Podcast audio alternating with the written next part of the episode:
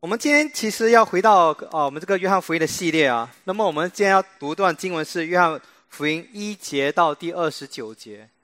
啊，我之所以会要求说我今天啊会想要跟大家宣读经文，是因为啊，其实我想要趁个机会跟大家解释一下说，我不知道大家觉得我们为什么会在崇拜的时间，OK，呀，每每个星期我们得花一段时间来。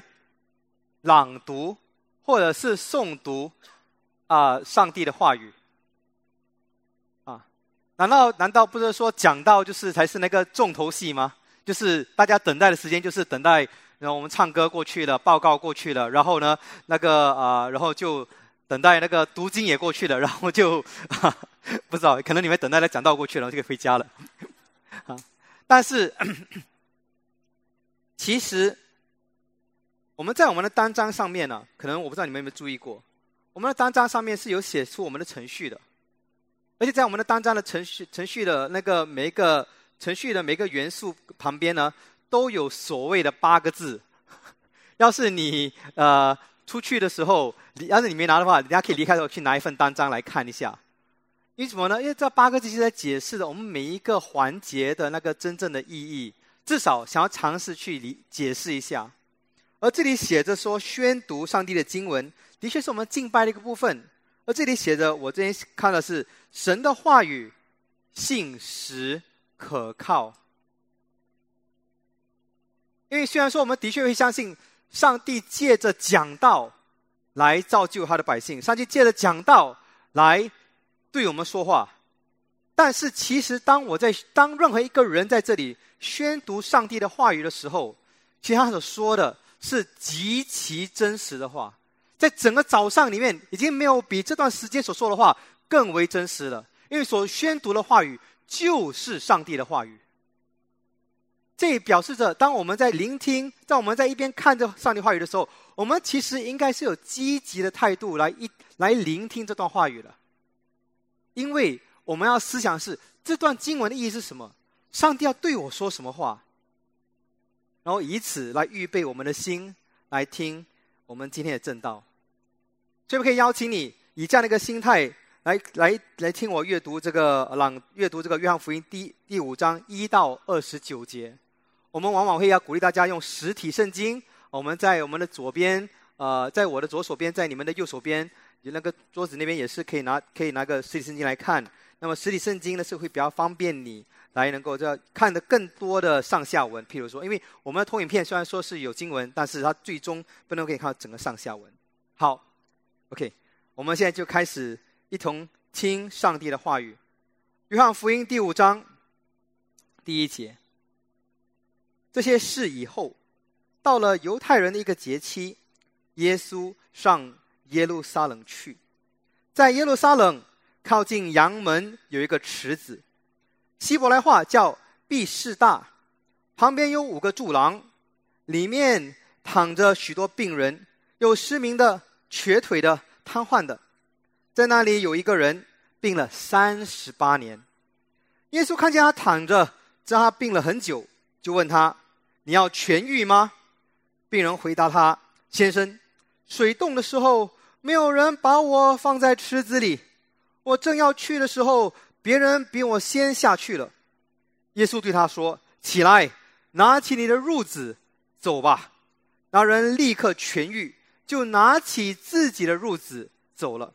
那天是安息日，所以犹太人对被治好的人说：“今天是安息日，你拿褥子是不合法的。”他却回答他们：“那使我痊愈的人对我说：‘拿起你的褥子走吧。’”他们问他：“对你说拿起褥子走的是什么人？”那治好了的人不知道那人是谁，因为那里人很多。耶稣已经躲开了。后来耶稣在圣殿里找到他，对他说：“你已经痊愈了，不要再犯罪，免得你的遭遇更。”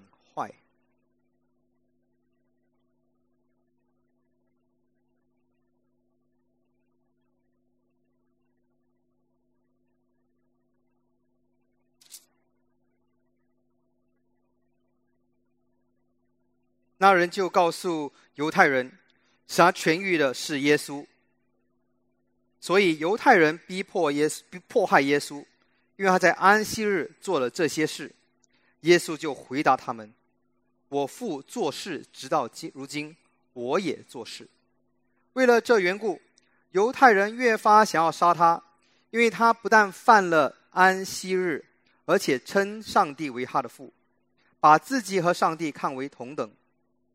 于是耶稣回答，对他们说：“我实实在在的告诉你们。”只凭着自己不能做什么，唯有看见父所做的，他才做。父所做的事，子也照样做。父爱子，将自己所做的一切事指示给他看，还要将比这更大的事给他看，使你们惊讶。父怎样叫死人复活，赐他们生命，子也照样随着自己的意思意愿赐人生命。父不审判任何人，而是把审判的事全交给子。我要使人都尊敬子，如同尊敬父一样。不尊敬死的，就是不尊敬差子来的父。我实实在在告诉你们，那听我话又信差我来那位的，就有永生，不至于被定罪，而且是已经出死入生了。我实实在在告诉你们，时候将到，现在就是了。死人要听见上帝儿子的声音，听见的人要活了，因为父要怎样。自己里面有生命，也照样赐给他儿子自己里面有生命，并且赐给他施行审判的权柄，因为他是人子。你们不要对这事感到惊讶，因为时候将到，凡在坟墓里的都要听见他的声音，并且要出来。行善的复活得生命，行恶的复活被定罪。愿神帮助我们预备我们的心来领受他的话语。可以邀请你与我一同来做祷告。我们恳求神帮助我们来听他话语，并且知道说他话语要将来影响我们的生命。耶稣，这里说听你话而信差你来的那位的。就有永生。帮助我，帮助我们在座的每一个人，哦主来听你的话语，因为主唯有你的话语是生命，是亮光，是灵。我们除了你的话语，我们往能往哪里去呢？我们求你的话语赐我们生命，我们求你的话语赐我们信心。我们求你的话语，真的是帮助我们的心思意念，真的是可以完全改变过来，好让我们的生命，好让我们的生活举止，欧主都是能够讨你的喜悦。我们将祷告是奉主耶稣名求。我想先问小朋友一个问题啊，就就是小朋友。请问你上个星期你过得开心吗？哇，这个回答的非常的坚决。OK，那请问什么事情让你不开心呢？哇，去学校是很不开心的。好，啊，我要澄清啊，那是我的女儿。啊，那如果你有能力可以改变世上的一样东西的话，你会改变什么呢？哇，这个回答非常直接。学校是我最烦的问题，所以呢，解决的方式就是什么呢？不去学校，对不对？啊，我上个星期天啊，对不对？所以呃，可能一你不知道啊，爸爸上星期天晚上去跟一个大学同学吃夜宵了，啊，对不起啊，他很他很紧张，因为他错过了夜宵。他曾。我这位大我这个大学同学，他是曾经在教会里面受过洗的，他现在已经不去教会了。所以呢，我当时候跟他吃夜宵，是跟另外一个朋友跟他坐下来跟他谈。那么呢，我问他为什么？为什么你不再去教会了？他的重点只有两个：第一，这个世上啊的苦难，让他无法相信上帝。怎么说？就是如果上帝是善良的。是良善的，上帝是全能的，对不对？但是世上却有苦难，这三句话是不能够同时成立的，对不对？所以呢，要么上帝他就并不全能，要么就是上帝他其实并不良善。那我们却知道世上是有苦难的，对不对？一个婴儿出生，却就会遭遇到死亡的世界，对不对？比起一个婴儿出生却不会有死亡的世界，显然这个是个更好的世界，对不对？然后他再跟我讲第二个重点，他就说人最终呢，还是要靠着自己的努力来创造一个美好的世界。他想纵观过去一千年，你看我们在科技上，我们在这个 GDP 啊，对不对？我们在这个教育方面，在经济方面。我们都有看到显著的进步，所以他说：“我现在不去教会了，因为什么？人真正需要的，其实并不是信仰，不是相信上帝。人真的需要的是什么？是相信自己，我们自己的努力能够去创造美好的明天。”所以我再来问大家同一个问题，请请问，对于你来说，在世上真正的问题、真正的需要是什么？要是你有能力来改变这世上的一样东西的话，你会改变什么呢？我们现在回到这个约翰福音啊的系列啊，其实我还挺兴奋的，因为啊，我真的还是比较习惯说，我们在从圣经里面啊的话语，就是逐章逐节的来看，来帮助我们，就是来说来塑造我们自己的生命，也塑造。恩领，因为我们其实并不是来只是要学这个圣经的知识，而是我们刚才所读的话语，其实提醒了我们：听到耶稣的话，对不对？听他的话而信他的，就能够有生命。他的话语就是亮光，就是生命。所以今天的经文其实是帮助我们来去聆听耶稣基督。聆听什么呢？聆听他怎么回答这世上的这我刚才问了两个问题。世上最大的问题是什么？而若是你有这个权柄、这个权、这个权能来改变一样事情的话，你会改变什么？对吗？他怎么去回答这个问题？我们来看这个的时候，我们就现在思想的是，他在这世上，他的诊断是什么？就是他的 diagnosis 是什么？到底这世上真正的问题是什么？因为耶稣其实就是像一个很好的医生，他不但只是要。治好我们的病症，我们的症状，他甚至要对付我们的病根。什么是最大的问题？当然就会有解解对应了什么是最大的这个解救，对不对？因为如果是我朋友认为这个世上的苦难是最大的问题，而他认为上帝却没有解决这个苦难，所以他的解救的方式只有什么呢？只有完全担任在我们的身上去解决这苦难的问题了，啊，这个逻辑是非常的清楚的，对不对？但是，所以今天的经文下来，我们思想到底什么才叫真正的这个诊断？到底什么是真正的解救？所以，我们先来看什么呢？是真正的诊断。我们刚才所读的经文第五章一开头，耶稣在毕士大这个地方，他医治了一个人，啊，对不对？第二节。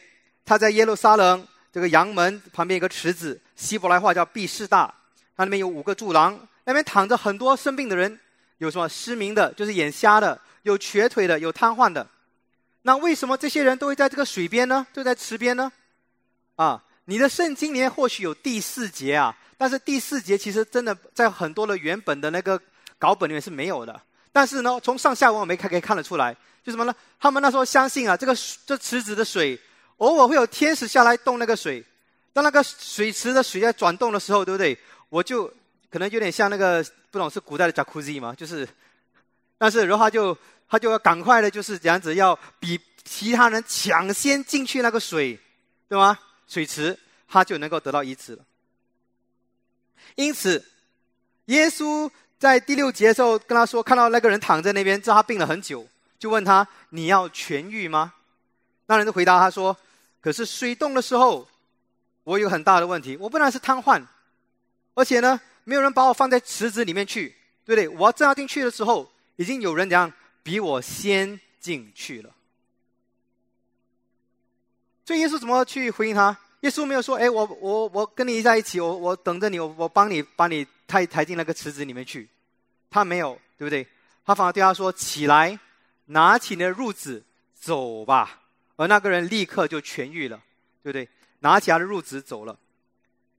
这个褥子其实也可以翻作垫子啊啊，就是或者是一个毯子，就是其实就是一个在放在地上的一个一个一个这样的一个垫子。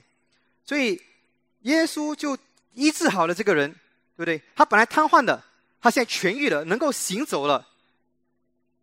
OK，所以呢，我们现在可以呼召来大家来为大家来祷告得求医治了。啊，我的确相信上帝能够医治我们，我的确相信这一点，所以我刚才不是我刚才是半开玩笑的。然而，然而，我们要看圣经的时候，我们要看上下文。为什么你要看上下文呢？因为后来到了第十四节，耶稣在圣殿里有些找找这个人，对他说什么？他说：“你已经痊愈了，不要再犯罪了，免得怎么？免得你的遭遇更糟，更糟。”我们等下想想看一下这个这这这句话，因为这句话我觉得才是这整篇经文的一个重点。怎么说呢？就是耶稣其实并没有医治那所有的所有的病痛的人，他只是医治了这个瘫痪的人，而这个瘫痪人已经瘫痪了三十八年。他痊愈了之后，耶稣第十四节要去找回他，而且对他说什么呢？你不要再犯罪了，免得怎样，你的情况更糟。那我们就要想一个问题了。有什么能够比瘫痪三十八年？我不知道那是难以想象，瘫痪三十八年还来了更糟的事情。而且，就是从这个经文来讲，他回答只有两个，一个当然就是耶稣的指示里面的其中包含了一个一句话：不要再犯罪，免得。你的遭遇更坏，那就是说，有一个可能，在罪里面，比瘫痪三十八年都还要来的更加的严重。而为什么这个在罪里面比瘫痪三十八年还来的更加的严重呢？因为这经文的第二十八、二十九节告诉我们说，在最终的日子，在最终的日子，在坟墓里的人都要听见神神的儿子的声音，而他们都要出来。他们出来时候要分成两种人，一种人他们是复活得生命，但是另外一种人是复活被定罪。所以有一个比在今世瘫痪三十八年还要更严重、更坏的遭遇，那就是在那最末后那个复活的日子的时候，我们复活并不是得生命与上帝永远在一起，而是复活而碰到定罪。所以，若是这样子的话，若是耶稣所说的是真的话，而我相信是真的，那就表示着说，的确是有三十八年的瘫痪，还要更加严重，还要更坏的事情。可能我们刚一开看那个故事，你在听我念的时候，你会想到说，那池子边，那个池边有。失明的，有瘫痪的，有瘸腿的，我们就会想到说这个世界的问题，对吗？的这个病痛、苦难，就像我的大大学同学所说的，这苦难是很大的问题。我觉得圣经其实并不否认这是问题。耶稣之所以没有去医治那边所有的人，那是因为。还有个情况，可能像这个人一样，他的的确确是得到耶稣的医治了。耶稣已经使他瘫痪，能够痊愈，能够站起来了。然而，那故事告诉我们什么？他不认识耶稣，他甚至不知道是谁医治的他。而当那犹太人说要去指责耶稣，告诉我谁叫安息日去医治这个人的时候，医治你的时候，耶稣说不要犯罪了。他的反应是什么？他反应是赶快去告诉犹太人去打小报告。所以你可能是已经痊愈，你可能来认识耶稣，的时候，你想知道耶稣解决你生命的问题，可能耶稣帮你解决了生命的问题了，然而你却还没有真的是认识他。这个这个状况可能比原来的情况还要来得更糟。因为第一个状况告诉你需要耶稣，但是他似乎觉得他不需要耶稣了。所以为什么耶稣要指出这一点呢？因为其实世上的苦难跟罪的关系是什么呢？跟罪的关系是一个病症，就是症状，跟病根的一个关系。创世纪第三章，当那个亚当夏娃他们犯罪吃那果子的时候，对不对？他其实带来他们犯罪带来的结果是什么？就有各种各样的苦难。我们的羞耻感，我们跟我们自己的关系破裂，我对不对？我照镜子的时候不喜欢我自己，不但是不喜欢就要身材，而是我看看我的内心，我也不喜欢我的内心。这种的羞耻感，我想把它遮起来，对不对？这是罪的后果。夫妻吵架，家人不和，这是彼此关系的破裂，也是罪的后果。所以亚当夏娃他们吃了果子之后，彼此推卸责任，甚至我可以说罪。是，其实影响了我们的这个物理的环境，因为上帝诅咒了大地，各种的天灾、地震、海啸、火山爆发，这些其实都是跟罪有关系的。上帝所造的世界本来是美好的，但是却是因为我们选择背逆上帝的缘故，而苦难进入了这个世界里面。所以罪是什么样子？罪是好比好像是一瓶我们世界。上帝所造的世界，好好比是一一一盆非常干净的净水，但是哪怕只是点一滴墨而已，对不对？多么小滴的墨水滴下去，黑黑墨一掉进去，那整盆水都已经这样子完全被污染了。而这苦难其实告诉我们的是什么？是这个罪的问题。所以，如果我们只是对付症状，而不去对付对付病根。就好比是你去看医生的时候，你说我有这个发烧，我有疼痛，他只跟你说我给你吃退烧药，给你吃止止痛药，你就可以回家了。你就会说什么？你就说我这个医药费白给了，止痛药赔了多？我家里不会自己吃吗？对不对？但是我来就是要找什么？找出我的病根在什么地方，对吗？然而，我们很多时候，我们其实听过这些。我们知道说罪的这个病根跟病症的这个关系，但是我们其实很多时候，甚至是多年的基督徒，我们其实，在我们的生活上，我们不会真的，我们很难真的相信这个罪的严重性。为什么？我给大家两个原因。第一，我们很多时候，可能我们其实听过罪的定义，我们可能明白罪的定义，但是我们其实很容易忘记。或者甚至没有运运用这个罪的定义，怎么说呢？犹太人的领袖，他们一样，他们也是有这个圣经，对不对？可以告诉他们什么是罪，什么是不是罪。他们看到上帝的诫命，要守安息日，结果他们是怎么样子？他们为了要守这个安息日，定了和一套规一很多的规矩。他们他他定义什么是工作，什么不是工作。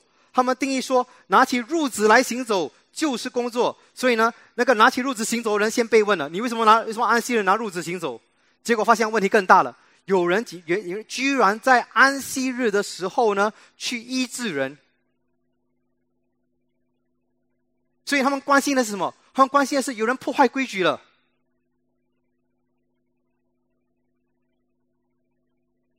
但是他们对于罪的概念是什么？他们对于罪的概念。不是看我们内心，不是看我们跟上帝的关系，他们看罪的概念是停留在行为而已，停留在行为而已。所以我们很多时候，是不是也是把我们的罪看为只停留在行为上而已？因为其实罪不只是行为，罪是我们明明知道有上帝，但是我们却不要上帝，我们拒绝与上帝有这个关系。所以这这些，所以这些犹太的宗教领袖，他们看起来好像跟耶稣一样啊，关心这个罪的问题，对不对？但是我们看到以下的经文告诉我们说，当我们发现有人在安息日医治的时候，他们反而这样子，啊，反而不是庆幸，他们的庆幸说这个人瘫痪了三十八年，已经得到医治，他们要杀人了，他们要杀人了。他们为什么更要杀人呢？第十六节告诉我们说，当他们起初要迫害耶稣，是为了安息日医治的人。然后第十八节，他们说他越发的要去怎样子，要杀他。而中间的那节是最重要。为什么？耶稣说，耶稣怎么回答他们说？耶稣没有说，耶稣可以回答很多事情。耶稣可以说，安息日是可以做善功的，可以做善事的。其实他可以说安息日医治人是没有错的。然而耶稣把这个升级到最高点，他说：“我的父在工作，我的父在做工，因此我也在做工。就是我父也在做事，到如今我也在做事。这什么意思？从圣经的角度来讲，科学是有它的限制的。”科学顶多是能够告诉你说，这个世上的物理的定律是怎么运作的。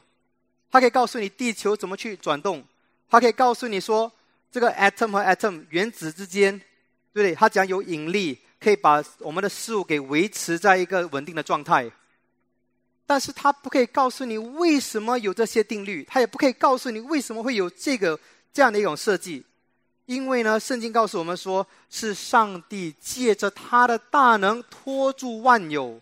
我们之所以还能够坐在这里安安稳稳的，是因为什么呢？因为上帝还在做事。但是耶稣说，耶稣说，上帝还在做事，我也在做事。这个很显然他在说什么？他说我就是上帝，他在自称与上帝同等。而我觉得这个是非常有趣的事情，因为犹太人的反应其实就这样子给我们看到了罪的本质。我们常说，因为耶稣的自称为上帝，所以呢，你不可以把他当成一个好老师而已。因为这样的一个人自称为上帝，他要么是疯子，要么是骗子，要么这真的是上帝的儿子。没有没有第四个选项了。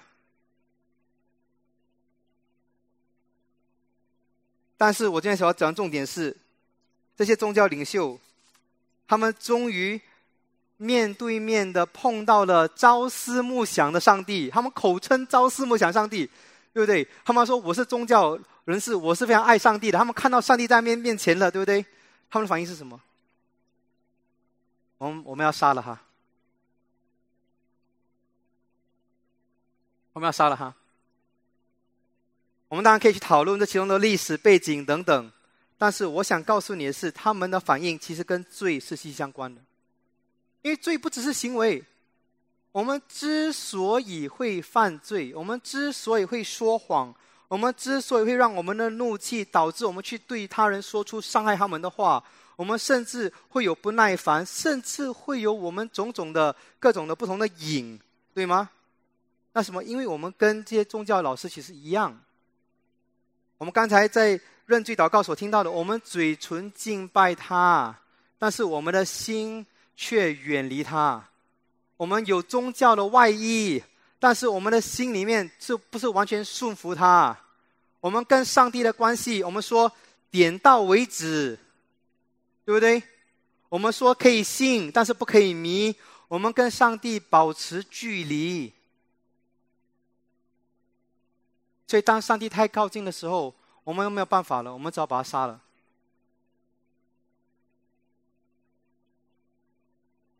所以，这其实罪的严严重性，罪的严重性在于，其实我们是在拒绝上帝，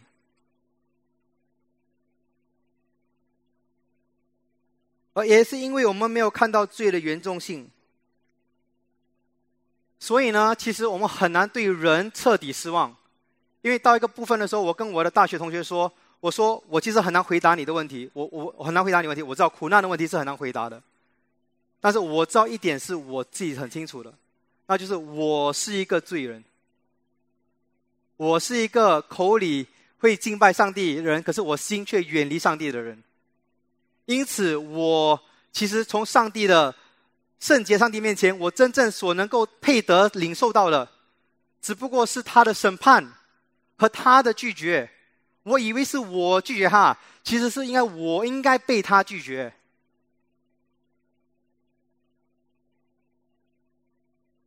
但是，但是我们没有看到这一点的时候，你会这样子。我可以告诉你，你总是会希望我能够靠着我自己的力量来解决问题。如果是病痛是最大的问题的话，那我们就想着是说，能够通过提升医学科技就能够解决问题。我们。我们不是有这样讲吗？你家里面人这样讲，我小时候听过人家讲的，就是病痛其实跟一个人的良善是有关系的。我们会说：“哎呀，那个人他脾气很不好，为什么？因为他身体不好，他常常生病，所以他所以他脾脾气不好，对不对？所以呢，我们的下意识什么意思？人医好了就不会发脾气了。我可以以亲身经历告诉你，我一点病痛都没有，我的发脾气跟我的病痛没一点关系都没有。”同样的，如果是钱财是问题的话，我们就以为说，只要人有钱，对不对？他们就会好了。我们就以为说，哎呀，只要大家都能够经济都能够提升，他们就不会去偷，不会去抢，不会去骗。我不用多说，七月的新闻稍微看一下，你就会知道说，有钱的人不一定不做坏事。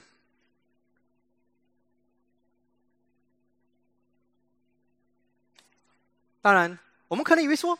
教育，知识就是力量。只要把人给教育的好，他就能够成为一个好人。这个我我经常听到，但是我还是觉得非常的不理解，因为我们看了许许多多受过高等教育的人，其实行行事为人，还真的有时候不如那些只有小学毕业的人。所以，其实真正的问题。其实并不是健康，不是我们的钱财，甚至不是教育，甚至不是我们的聪明，不是我们的恩赐。真正的问题乃是我们这个罪的问题。要是我们只是以为说，我们只要我们的问题只是人基本上是好的，我们就觉得我们不需要耶稣了。我们只要努力一点就可以了。但是我们的罪其实，其实本质上是我们拒绝上帝。是我们，那所以呢？如果这是我们的诊断，那么我们的解救，当然就是我们要与上帝的关系恢复。我们与上帝的关系恢复。那我们要讲与上帝的关系恢复呢？这个经文呢，就是可以我们看到说。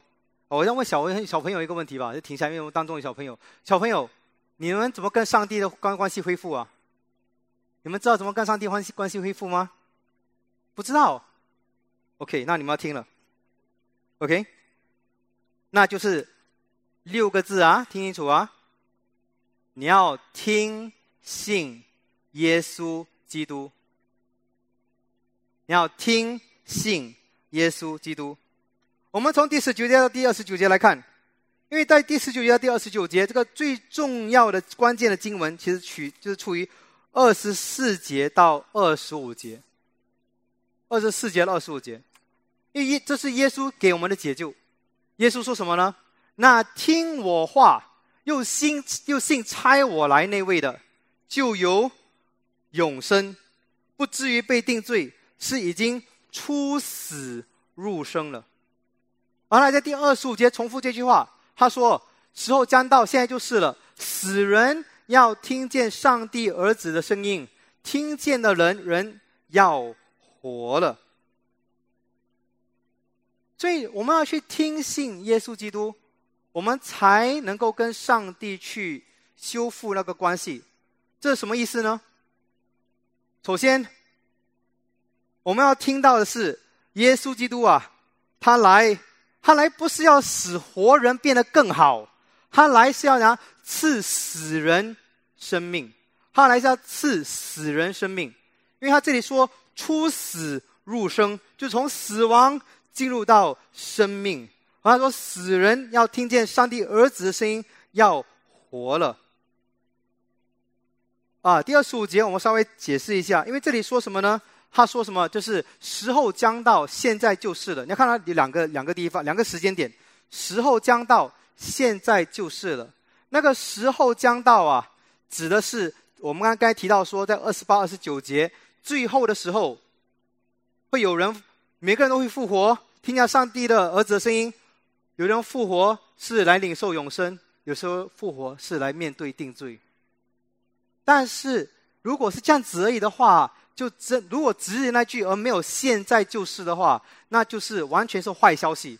我们只有等到那天面对的时候，就是就是等待那个审判而已。那下一个现在就是了，现在的就是了什么意思呢？那就是现在的死人能够听见他的话语就活了。为什么先说死人？因为其实。罪的问题，它不仅仅是行为，它不仅仅是我们拒绝上帝，而是当我们拒绝上帝的时候，我们像什么样，你知道吗？我问你啊，电风扇能不能够拒绝插电？水龙头能不能够拒绝蓄水池？因为当你去拒绝上帝的时候，对不对？就好比是我们水龙头去拒绝蓄水池，我们是那个电风扇拒绝插电。我们拒绝了生命的源头，我们必然是进入死亡。而我们进入死亡的时候，你会发现，我们生命的各种事情其实是一种死亡。罪所带来的后果，各种方面都是死亡。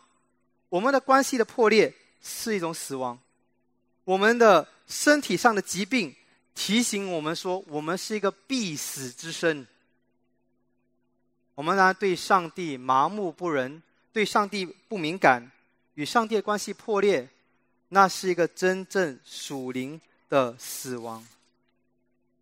但是，这里好消息是，耶稣要赐给那些听他又信他的人，就在接在罪里面，虽然是罪里死的人，却能够听到他的声音，听而信他而信他的。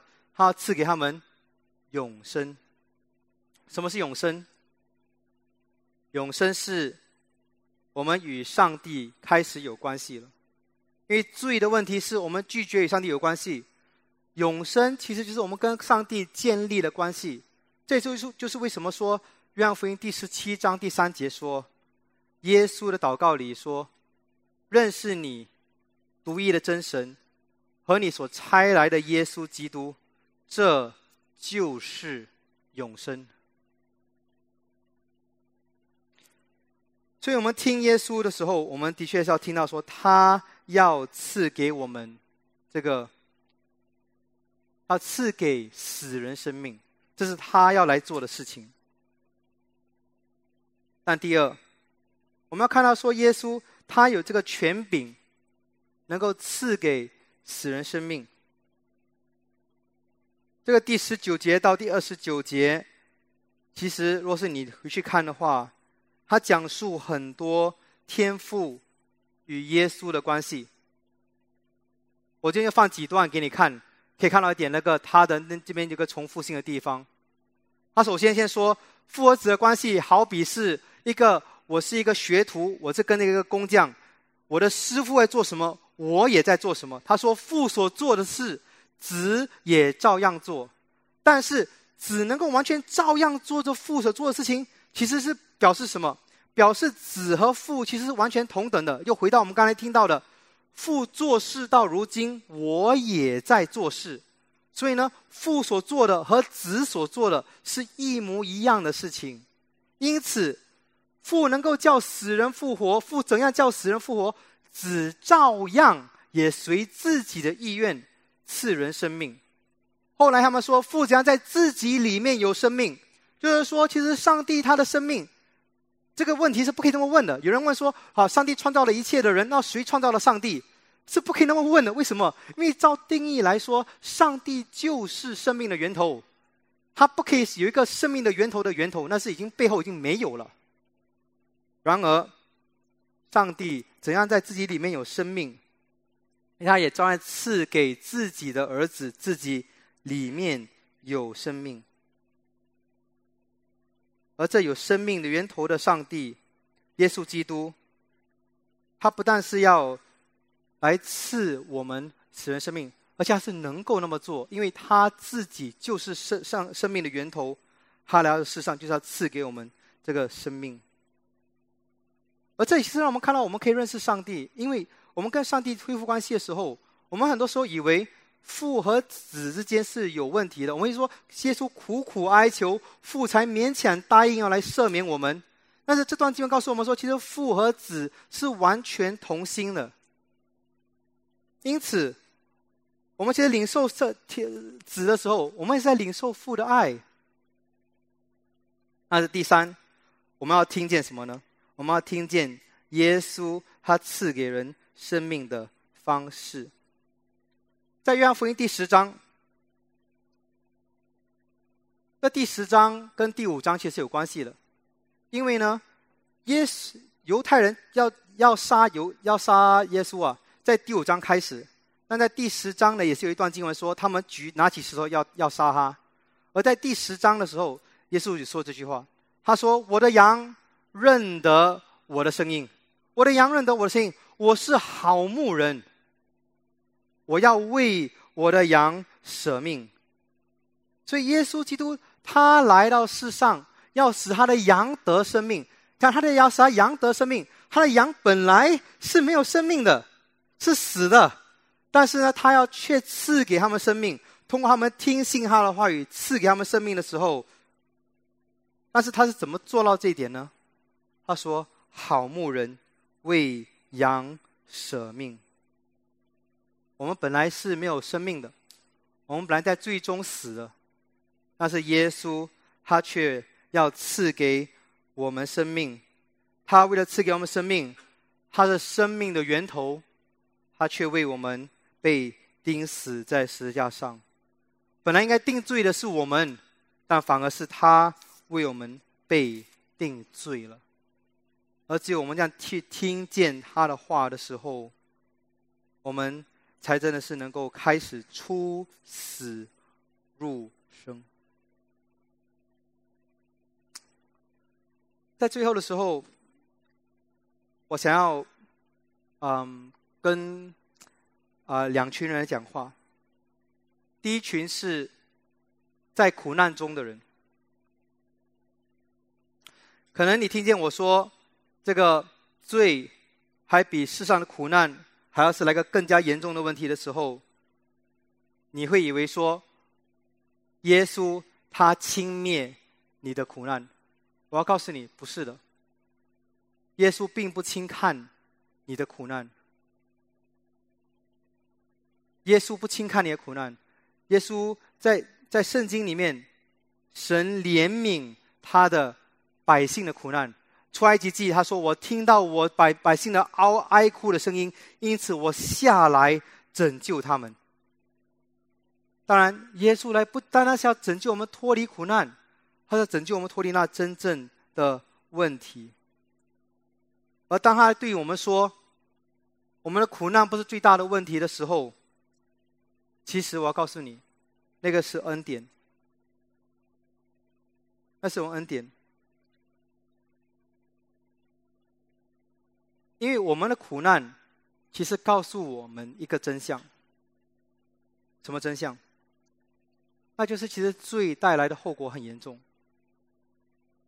若是我们没有经历苦难的话，我们可能不知道说罪带来的后果是长什么样子的。因为你除了是这样的一个世界观之外，要么就是这是随机的，这个是自然演变出来的。如果是这样子的话，生老病死。人皆有之是自然事情，你不需要感到哀哭，不需要感到困难的。但是我们感到痛苦，乃是因为我们痛苦告诉我们说，罪所带来的后果是非常严重的。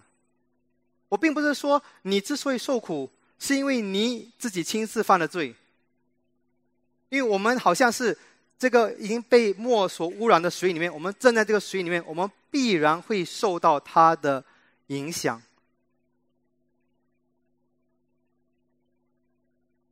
然而，要是你不听耶稣的话，那就要在审判时面对定罪的时候，那才是真正永远的受苦，那是完全没有恩典的受苦了。现在的受苦当中，其实是有恩典的，因为如果恩典指向罪的问题的话的严重性，那也其实也指向说，耶稣要给我们那个罪的解救。我们不要白费我们的苦难，因为苦难其实往往是在我们生命中是好像我们的病症一样，是给我们看到我们生命中我们所要提醒我们，我们在这世界上有一个更深的问题。而且知道说耶稣的解救是可以帮助我们一点的，为什么呢？因为我们都知道，若是我看病的时候。嗯，就是譬如说，我要是有癌症，或者是我有非常严重的病痛，但有人跟我说有另外一个医生，他能够医好这个病的话，对不对？那个人还没医好我的病哦，我只知道诶，对不对？突然之间，我现在感觉好一些了。为什么呢？那是盼望所带来的一个帮助，对不对？因为我就有盼望的时候，我就能够这样子，能够。更更好去面对我的苦难。然而，我这里不会跟你说，耶稣给你盼望是他会医好你的所有的疾病，因为让我给一个错误的一个应许。但是我可以告诉你是，耶稣所说的，在最终的日子，我们信他的人能够复活得生命，这个是真正的盼望。这个是个比任何一个医生都能够给你更好的盼望。因为任何的医生，他可以医好你，但是他不能够让你永远不死。但是只有耶稣基督才能给我们那最好的盼望。而其实，这样一个世界观才是更加有怜悯的。因为若是苦难不是借着罪而来的话，我们怎么去劝勉彼此？我们看到受苦的人的时候，我们会说：因为你自己做的不好，所以呢，你有苦难。我们会说，你只要努力一点；我们只要说，你只要更有资源一点；我们只要说，只要你有钱财教育，你就能够去脱离所有的苦难。但是其实不是的，钱财教育、资源都不能够帮助我们去解决苦难的问题。反而是我们真的是看到耶稣的解救的时候，我们能够更加的以怜悯的心来看待那些在困苦当中的人。最后，我要对那些在最终挣扎的人说话。我们当中可能，我们看到这段经文，我们看到耶稣的话，就说，他对那个呃那个瘫痪痊愈的人说：“不要再犯罪了，免得你的你的遭遇到更更坏的情况。”我不知道你什么想法，你可能想说：“陈俊，我的跟罪的挣扎其实很深。”我可能觉得说，我甚至觉得说，有时候我不觉得我爱上帝，对不对？这段经文告诉我们一样很很简单的事情，就是我们其实不能够靠着我们自己的力量来对付罪。我在这个星期听到一个呃那个俊兵牧师，他上个星期来探访我们的，他讲了一个提醒很好。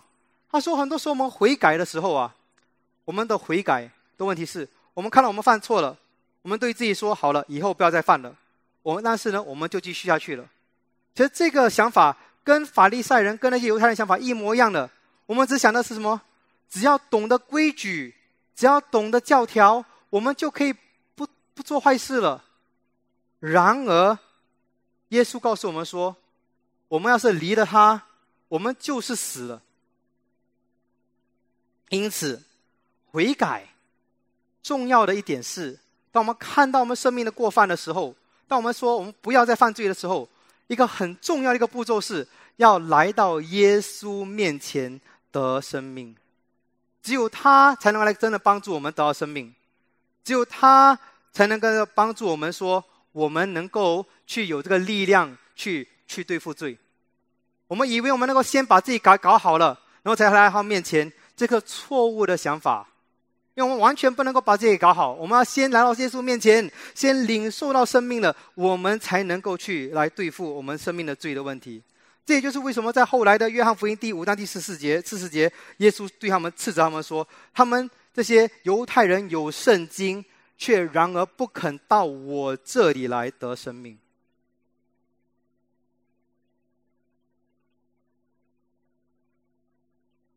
在最后结束的时候，想问大家一个问题，那就是我开始问的问题：如果